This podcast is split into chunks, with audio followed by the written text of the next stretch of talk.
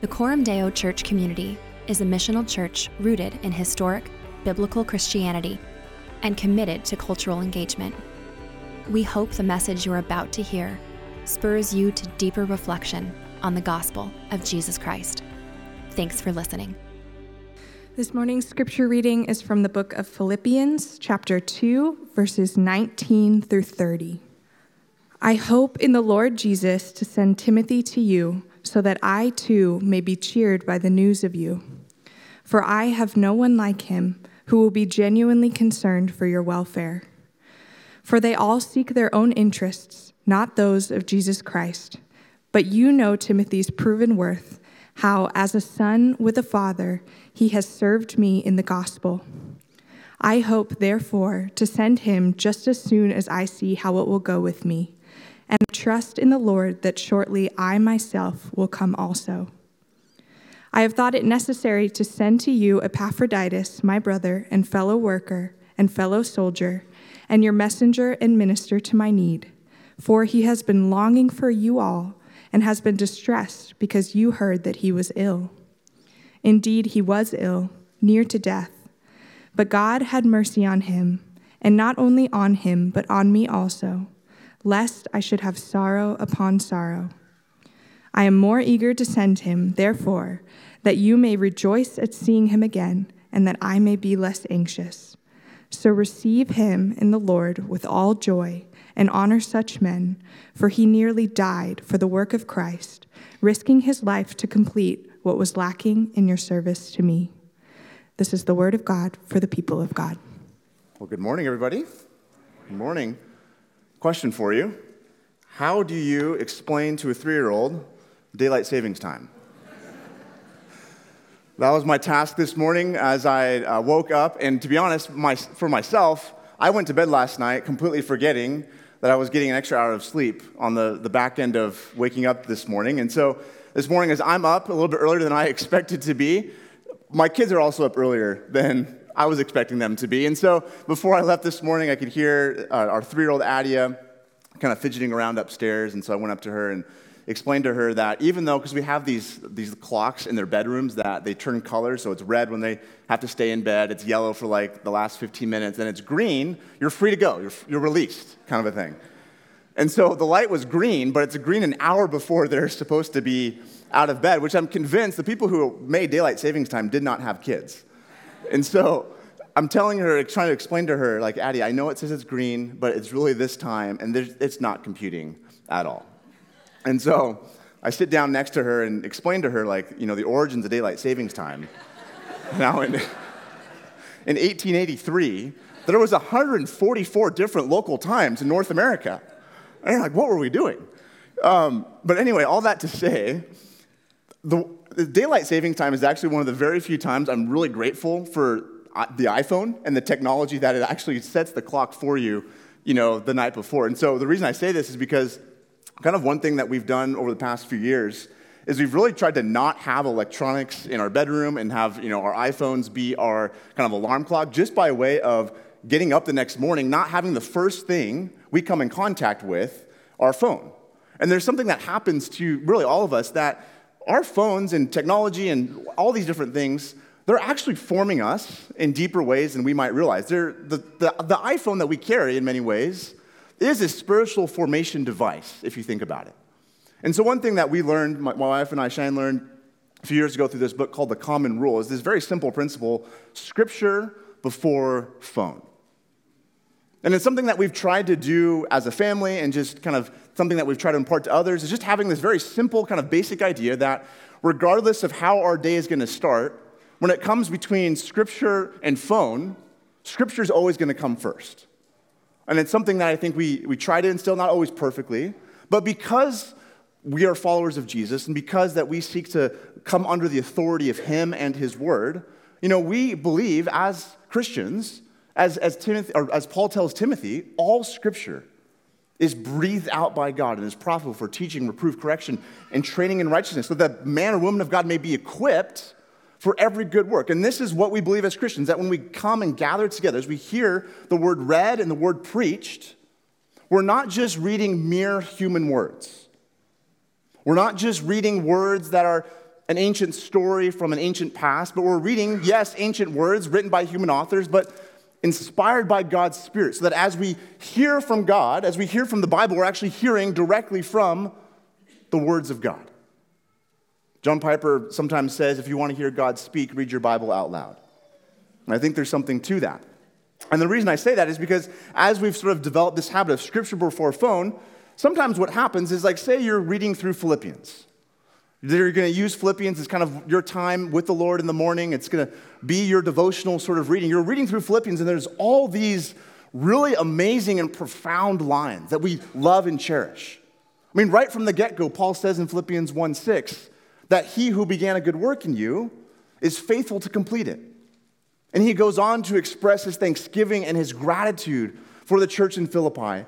And then he tells them in Philippians 1:27, "Only friends, let your life be worthy of the gospel. Let your citizenship in the kingdom be worthy, reflect the beauty of the gospel in your everyday life." And he goes on to give some sort of pointers as to how that might work out. If there's any encouragement in Christ, any comfort from love, any affection and sympathy, complete my joy by being of the same mind.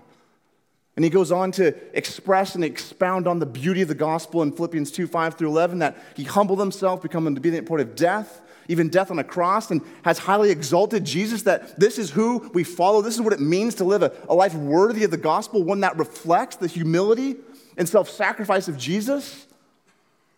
And that, friends, Paul would say, work this out, Philippians 2 12 and following. Work out this salvation, work out this gospel with fear and trembling and you're reading this along in your devotional time, you're reading through Philippians, then you, you come to this moment, this section at, at verse 19, all of a sudden, after all these profound lines, you come to this moment of, hey, I hope to send Timothy to you. I hope to send Epaphroditus to you. And you're like, hold on a second. We were on a roll there. We had a lot of good memory verses and a lot of good things to tweet and put on coffee mugs someday. What happened? Why are we talking about these two guys? I'm sure they're very nice people. If you're familiar with Paul's letters at all, you kind of see the pattern that sometimes he has in his letters where if he is going to mention some other people, usually it's at the end of the letters. Say hi to so and so. So and so is, you know, he's coming to you soon. But here in Philippians, basically smack dab in the middle of the letter is these two little paragraphs Timothy and Epaphroditus. And what are these paragraphs doing here at this moment in Philippians? And that's part of what I want to ask and tackle this morning is looking at this passage and realizing, okay, Paul's doing something not just, hey, there's some things I had as I was writing that I kind of forgot about. I'm just going to insert them right here as I'm going along here. No, no. There's actually some intentionality with why and how Paul is writing this letter and why these two paragraphs are here at this moment in the letter. And so this is kind of the, the flow and the organization of what we want to do this morning. So before we ask, what does this passage mean for us, there is a little bit of pre work we need to do on the front end. And so, number one, I want to look at the placement of this passage. Number two, I want to look at the two men of this passage, the men of this passage. And number three, I want to look at the only command of this passage, just to kind of give a little bit of like, here's where this is going to end. I want to kind of give away the punchline, if I, if I may, the, the third point there. The only command is actually found in verse 29 honor such men. Okay? That's the one command in this whole little pericope, this whole little section. So that's where this whole thing is going. Paul is wanting the church in Philippi to honor these kinds of men, honor these kinds of people who are living this kind of gospel centered life, this life that is worthy of the gospel. Honor these kinds of men. But before we get to there, Let's think together again with these three points. The kind of this is our flow of what we're going to be headed this morning. Again, I was kind of making kind of somewhat fun of all the amazing sort of Bible memory verses that Philippians has a moment ago, all the, the beautiful verses that we love to quote and we love to memorize. But it's also helpful to recognize that as we're thinking about the letter of the Philippians and looking at number one here, the placement of this passage, those sort of famous lines in Philippians, in Philippians 1 and chapter 2, really kind of help us understand and see okay, why would Paul then all of a sudden talk about Timothy and Epaphroditus here? So, again, think with me just briefly here with the flow of the letter so far. Paul opens up grace and peace to you. Paul and Timothy, he's writing to these people here in Philippi. And he, he commends them, he praises them, he prays for them, and he tells them that God, who began a good work in you, is going to complete it. And he has all this joy and affection, Paul does, for the church in Philippi.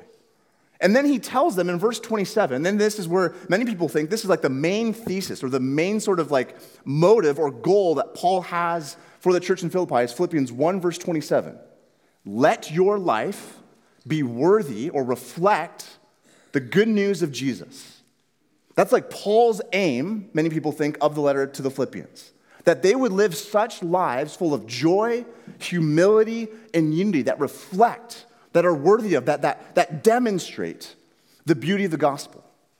And so from then on, Paul's going to teach them and show them what this looks like. What does this kind of life that's worthy of the gospel, that reflects the gospel? And he goes in and talks about how if you have compassion and sympathy and love and affection in the spirit and with one another, complete my joy by being of the same mind. A life that's worthy of the gospel is a life that is of the same mind, living in unity with one another because your, uni- your union with Christ is the main thing. And why is this possible? Why is this even something you can do as a Christian? Well, because Philippians 2 5 through 11. The Son of God, the eternal Son of God, all authority, all power, all glory, lays that aside, so to speak, becomes obedient to the point of death, even death on a cross, and shows us, demonstrates what it looks like to, to live a life where I'm not seeking my own interests, but seeking the benefit of someone else. And because of this, Paul's saying in chapter 2 that this is what has saved you. This is what has brought you into God's family. And Paul then says in Philippians 2:12, work this out. All the pronouns, remember Bob told us last week, all the pronouns here in, in chapter 2, they're all plural. You all work this salvation out with fear and trembling because God is working in you both to work and to will for his good pleasure. And then Paul comes to this paragraph here with Timothy and Epaphroditus as saying, kind of highlighting, these are kind of an example. This is all the things I've been teaching you about, all these things about living a life worthy of, of the gospel, living a life that's unified around King Jesus and his mission, living a life that reflects Philippians 2 5 through 11, a life that is working out one's salvation with fear and trembling. This is what it looks like. Timothy and Epaphroditus, they're not perfect, but let me take a moment to show you, church in Philippi, Here's some flesh and blood examples that this life is actually possible. This isn't just some theory up here in the air. No, this life, this life worthy of the gospel, centered around Him, is what we're all invited to. And let me show you more about what this is like, which leads me to number two. Let's zoom in a little bit more on the men of this passage. If that kind of shows us the placement, why Paul is having this, these two paragraphs here, these examples, these flesh and blood examples of everything he's talked about before, let's zone in here on the men of this passage. Now, first, we come to Timothy.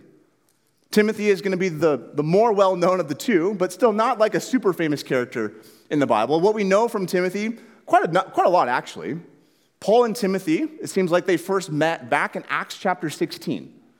It's actually the story right before the founding of the church in Philippi. And from that first few verses in chapter 16, we're told that it seems like Timothy's father was not a Christian, but Timothy's mother eventually, or at some point, became a Christian. And over the course of many years, Paul seems to have had this fatherly sort of relationship to Timothy, and Timothy was seen by Paul as sort of like a spiritual son. They had this, this familial, father son ish type of relationship together. And over the course of many journeys and, and encounters throughout the book of Acts, it seems like this friendship blossomed and bloomed to the point where eventually Paul entrusted Timothy with being one of the main leaders, if not the leader, of the church in Ephesus. And so at some point, Paul then kind of has Timothy stationed in Ephesus, being sort of the main leader there of the church there. And Paul writes two letters. We have them in our Bibles 1 Timothy and 2 Timothy. And so this is someone, Timothy, who Paul has had many years of, or will have many years of camaraderie and affection and, and ministry together, someone who Paul deeply loves and has great compassion and affection for. And he wants, Paul does, the church in Philippi to understand who Timothy is and why they should welcome him and what they should think about him. So let's look at verse 19, where Paul says this I hope in the Lord Jesus to send Timothy to you soon, so that I too may be cheered by news of you. For I have no one like him who will be genuinely concerned for your welfare. For they all, for they all seek their own interests, not those of Jesus Christ.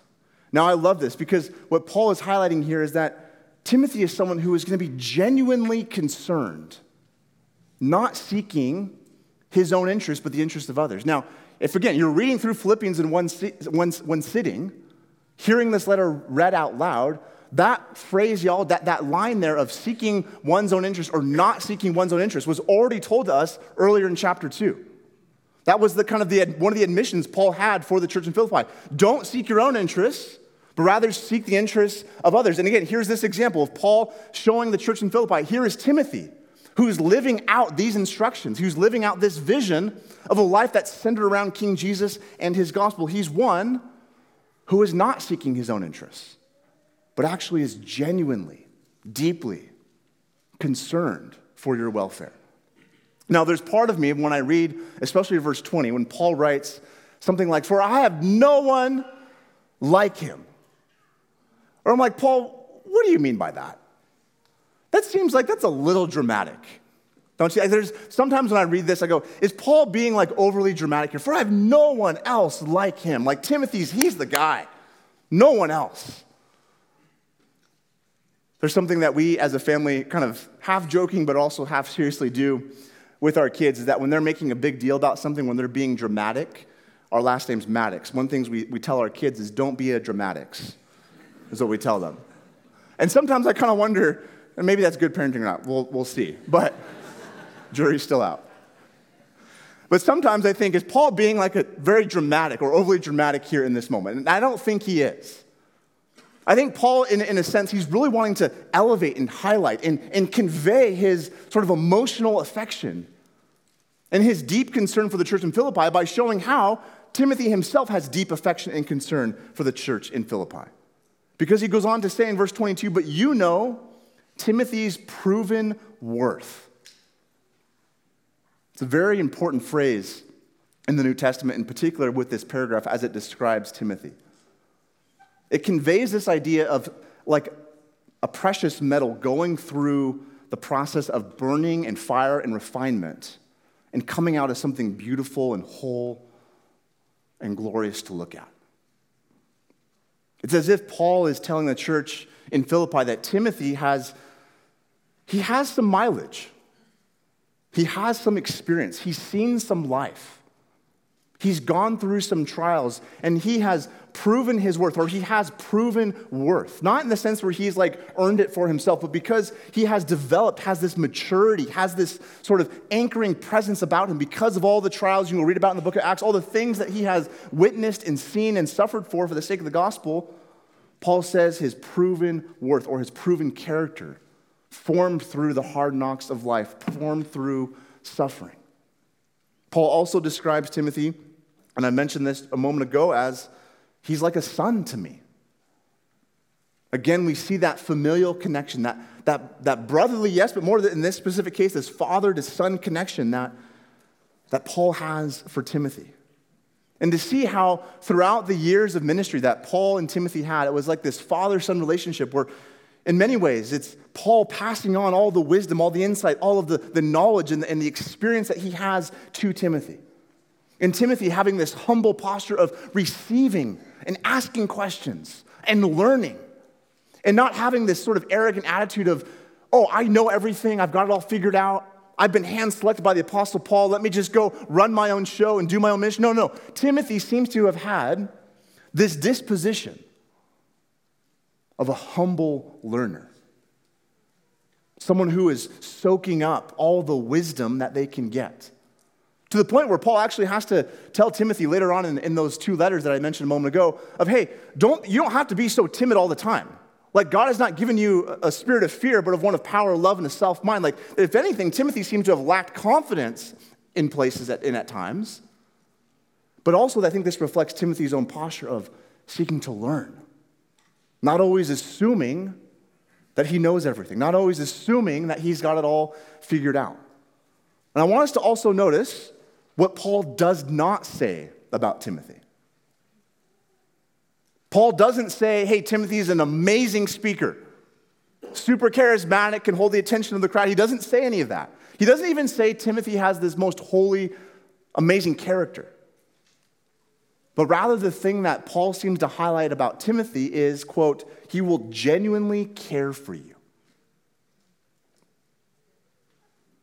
This seems to be one of the main reasons why Paul later in verse 29 is going to say, honor such men. This is a, a man, this is a person, this is a life worth honoring. Why? Because he's not seeking his own interest, but is genuinely concerned for your welfare. He's genuinely concerned, the idea of welfare, genuinely concerned for the outcomes in your life, the way your life goes, the flourishing of your life. He's not just this someone who's distant. He's not someone who says, I love Jesus, but not really care about his people. But just as a quick side note, that is an impossibility if you say you're a Christian. Say, I love Jesus, but not his people. I love Jesus, but not the church. Timothy flat out contradicts that idea. He's someone who is a servant, a leader, but Paul wants to highlight here he's genuinely concerned for the Philippians' welfare. Now, Epaphroditus, the second man in, these, in this section. Someone we, I think this is, uh, this is really the only kind of instance we know anything about this man. And we need to, what we do know, though, from this paragraph is actually really important. It seems like from here and then a little bit later on in the, in the letter, that Epaphroditus was the one who originally went from, most likely Paul's in Rome, went from where, Paul is at, where Paul is at in Rome, carried the letter of the Philippi, to, uh, to the Philippians to the church in Philippi. Epaphroditus seems to have been sort of the mailman, if you will, delivering this letter. And so Paul has this to say about Epaphroditus, verse 25. I have thought it necessary to send to you Epaphroditus, my brother, fellow worker, fellow soldier, and your messenger and minister to my need. Now, within just verse 25, Paul gave Epaphroditus, there's five different metaphors or five different descriptors of this man Epaphroditus. Now, I'm not going to preach a five point mini sermon on each, all five of them, but they are worth pointing out. Number one, he calls him his brother. Number two, his fellow worker. Number three, his fellow soldier. Number four, his messenger.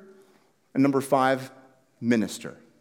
And all five of those are really important. Again, you see the, the brotherly familial affection. He's my brother. Brothers and sisters, adelphoi, the, the word there, is the, one of the most common words used in all the New Testament to describe the church. That we're family, we're brothers and we're sisters. But Paul also calls Epaphroditus fellow worker and fellow soldier. Now, this is another sort of instance where Paul is, he's doing some like ninja Bible writing here, where he's kind of pointing out here's someone, because the idea of, being a fellow worker or a fellow soldier, the idea of fellow is this same idea when you go flip all the way back up to the beginning of chapter 2 of someone who's in this, has the same mind, the same heart.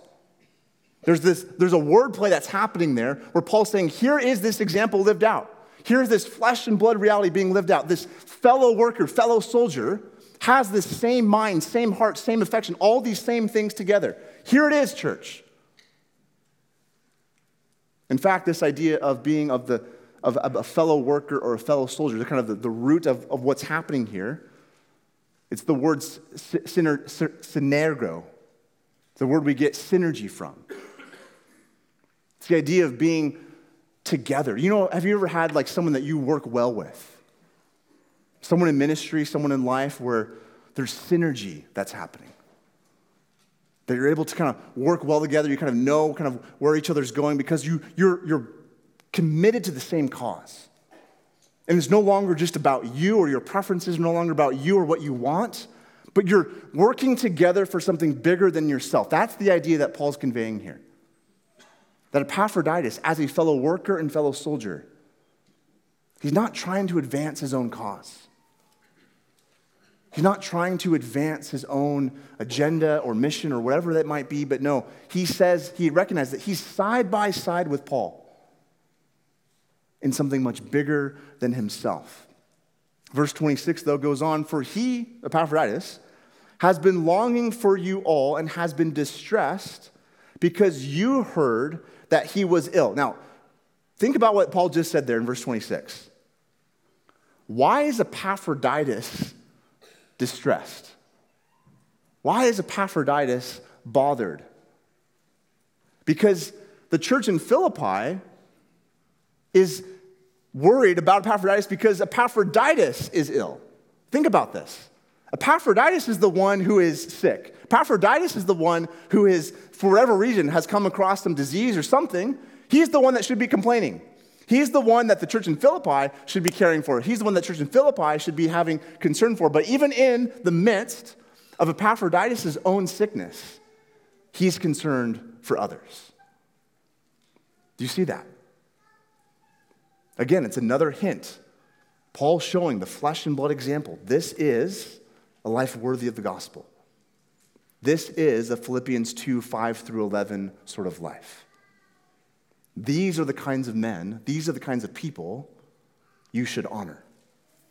Verse 27 Indeed, he was ill near toward death, or near to death, but God had mercy on him. And not only on him, but me also, lest I should have sorrow upon sorrow. I, Paul says, I am more eager to send him, therefore, that you may rejoice at seeing him again, that I may be less anxious. Don't read too fast there. Paul, do you know what Paul just said in verse 28? Paul said he was anxious. Paul, don't you know? Don't be anxious about anything. I think someone wrote that, right? Do you see what I'm saying? Sometimes we take these beautiful, profound lines and lift them out of their context and say, okay, you're facing anxiety, Philippians 4 6, don't be anxious about anything. Have a nice day. It's a little more complicated than that, right? And I say that kind of like as a little teaser. Pastor Dusty's going to preach on that in a couple weeks, so I'll save that for him. But just so you know, Paul himself was anxious. Paul himself, because of what we just read right here, is saying, I hope to be less anxious as I'm able to send Epaphroditus back to you, and that you all are able to see him again. So he says in verse 29 So receive him in the Lord with all joy, and here it is honor such men. For he nearly died for the work of Christ, risking his life to complete what was lacking in your service to me. Now, verse 30, before we move on to point three, is really important. Where he says again, For he nearly died for the work of Christ, risking his life, underline that phrase, to complete what was lacking in your service to me. I mentioned a moment ago that we don't really know a ton about Epaphroditus. But what we can deduce from his name is that if you kind of just take the E and the P off and take the U and the S off, what you have left in the middle is Aphrodite.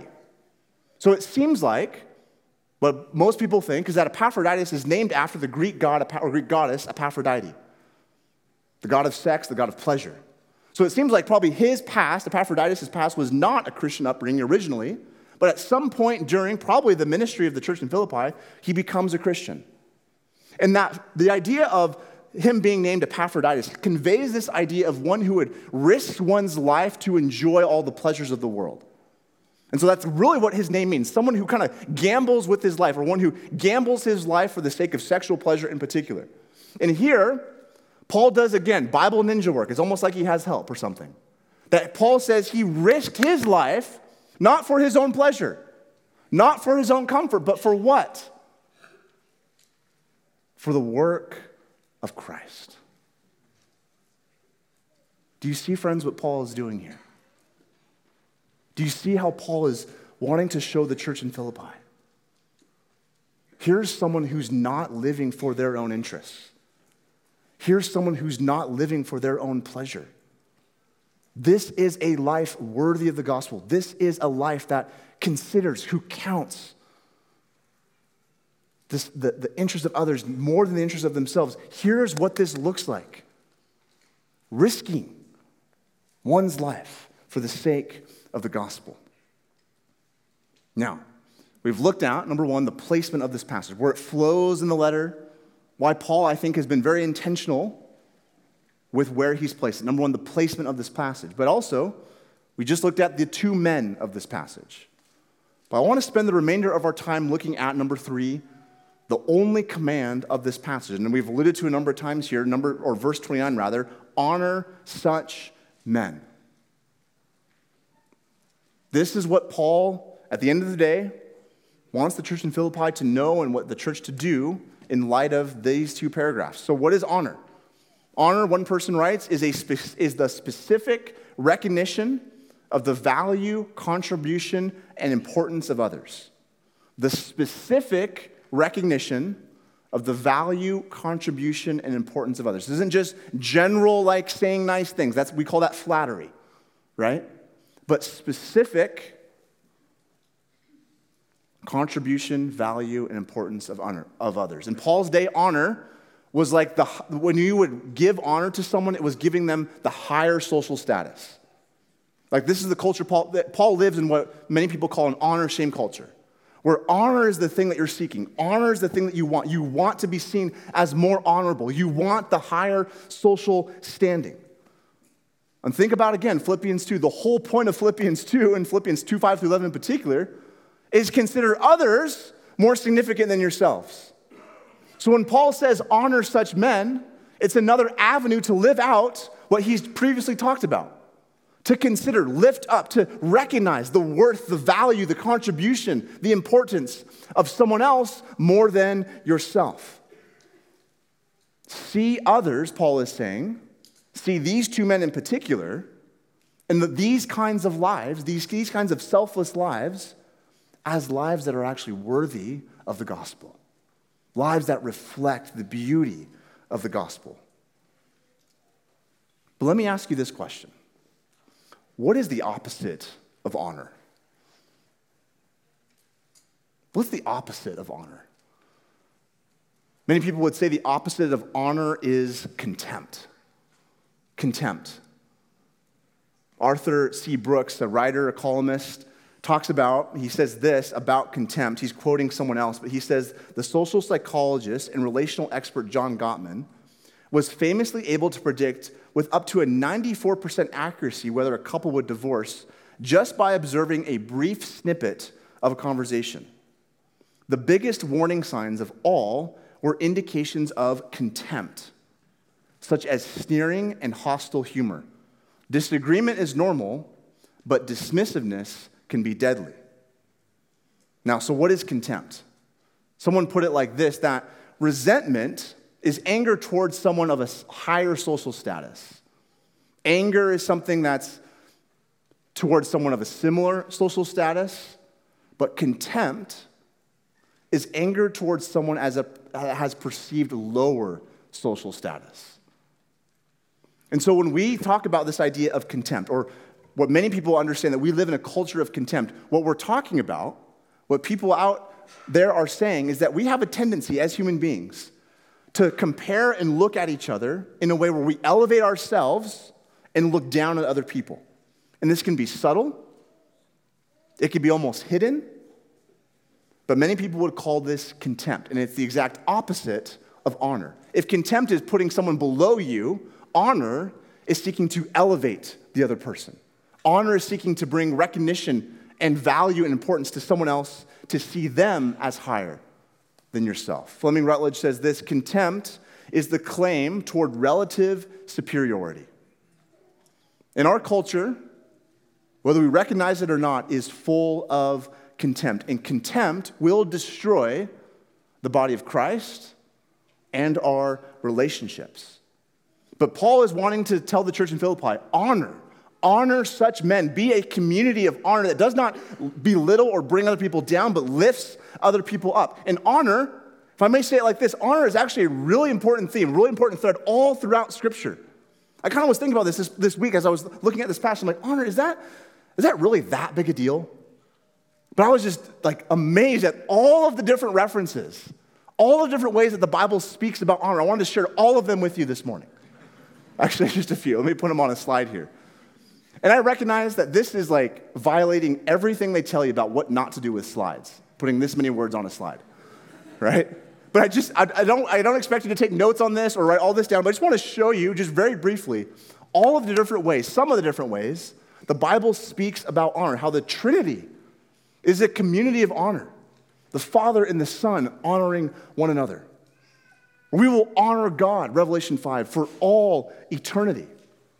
Or Isaiah 53, number three on the screen, talks about how all of creation honors God. Or 1 Corinthians 6, kind of we alluded to this in our profession of faith. That we are to honor God with our bodies. That you are not your own. How is that for a verse for individualism? You are not your own. You have been bought with a price, so therefore honor God with your body. Husbands are to honor their wives, so that 1 Peter 3 7 rabbit hole alert, your prayers may not be hindered.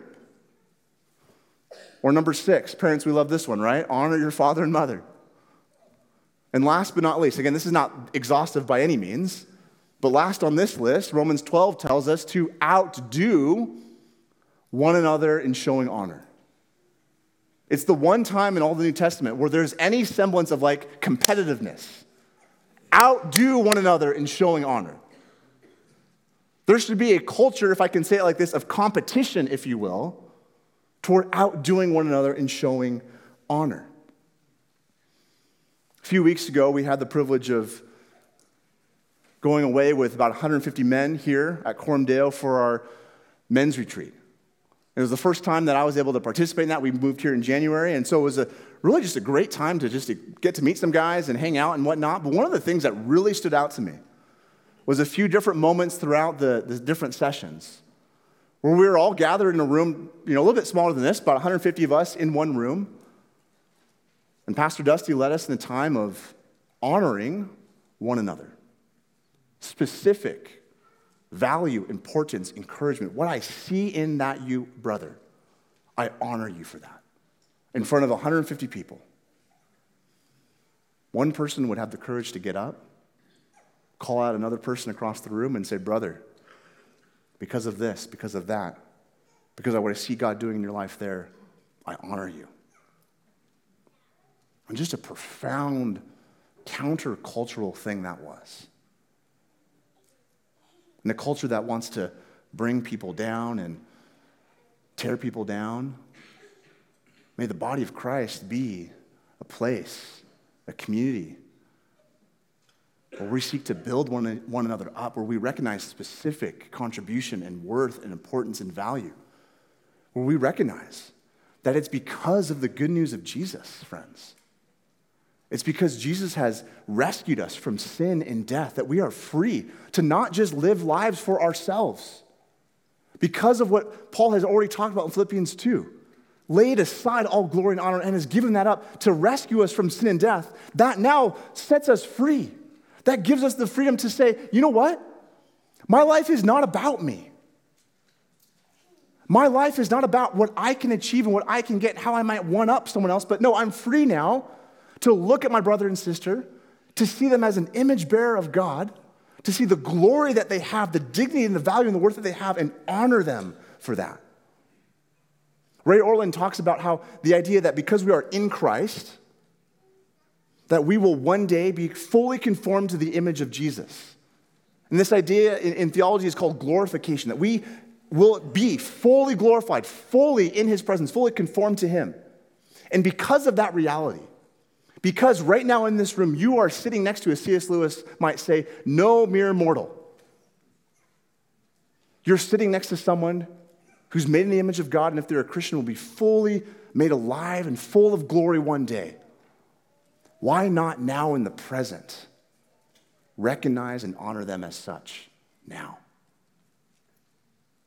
Ray Ortlund says himself In a predatory world, people cut each other down to size every day. Some of us have never known anything else, even in our homes growing up. But how different is a healthy church? There, we lift each other up not with empty flattery, but with real honor, because real glory is beginning to appear. Let's notice it. Let's celebrate it. The end goal, being conformed to the image of Jesus, is becoming visible right now in the saints all around us. How could we keep quiet about that?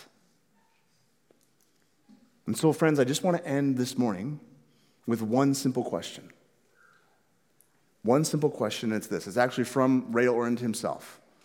He asked this about honor What is it deep inside all of us that shrinks from openly honoring one another for the real evidence of divine grace that is visible and even obvious? What misunderstanding of Jesus and his gospel holds us back? What is it deep inside of us that shrinks back from seeking to honor, to elevate someone else above ourselves? And how might the gospel, preaching the gospel to yourself, who was in the form of God, not kind of equality with God as something that you grasp, but laid that aside, giving up his rights, giving up his honor, giving up his glory, going to the depths to rescue you and me, how might that truth set you free to recognize and to see and notice with specificity, with intentionality, and with joy the honor that's in your brothers and sisters sitting right next to you. So, Father, we thank you. We thank you for the gift of your word. We thank you that your scripture, every time we open it and read it, is your very word. That we hear from you, the living God, the creator, the only true God, every time we come to the text. And so we pray and we ask, Lord, that you would give us a deeper hunger for the things of you. May your word penetrate our hearts. May the truths of your word sink deep within us. Do not let us walk idly by throughout our weeks and our days, just ignoring you and ignoring what you have to say. And may you help us take what you have revealed to us the glorious truths of who you are and what you've done for us, the free gift of your grace. And may that set us free to be men and women that honor and love and serve one another. So help us to that, we, we pray. In your name, amen.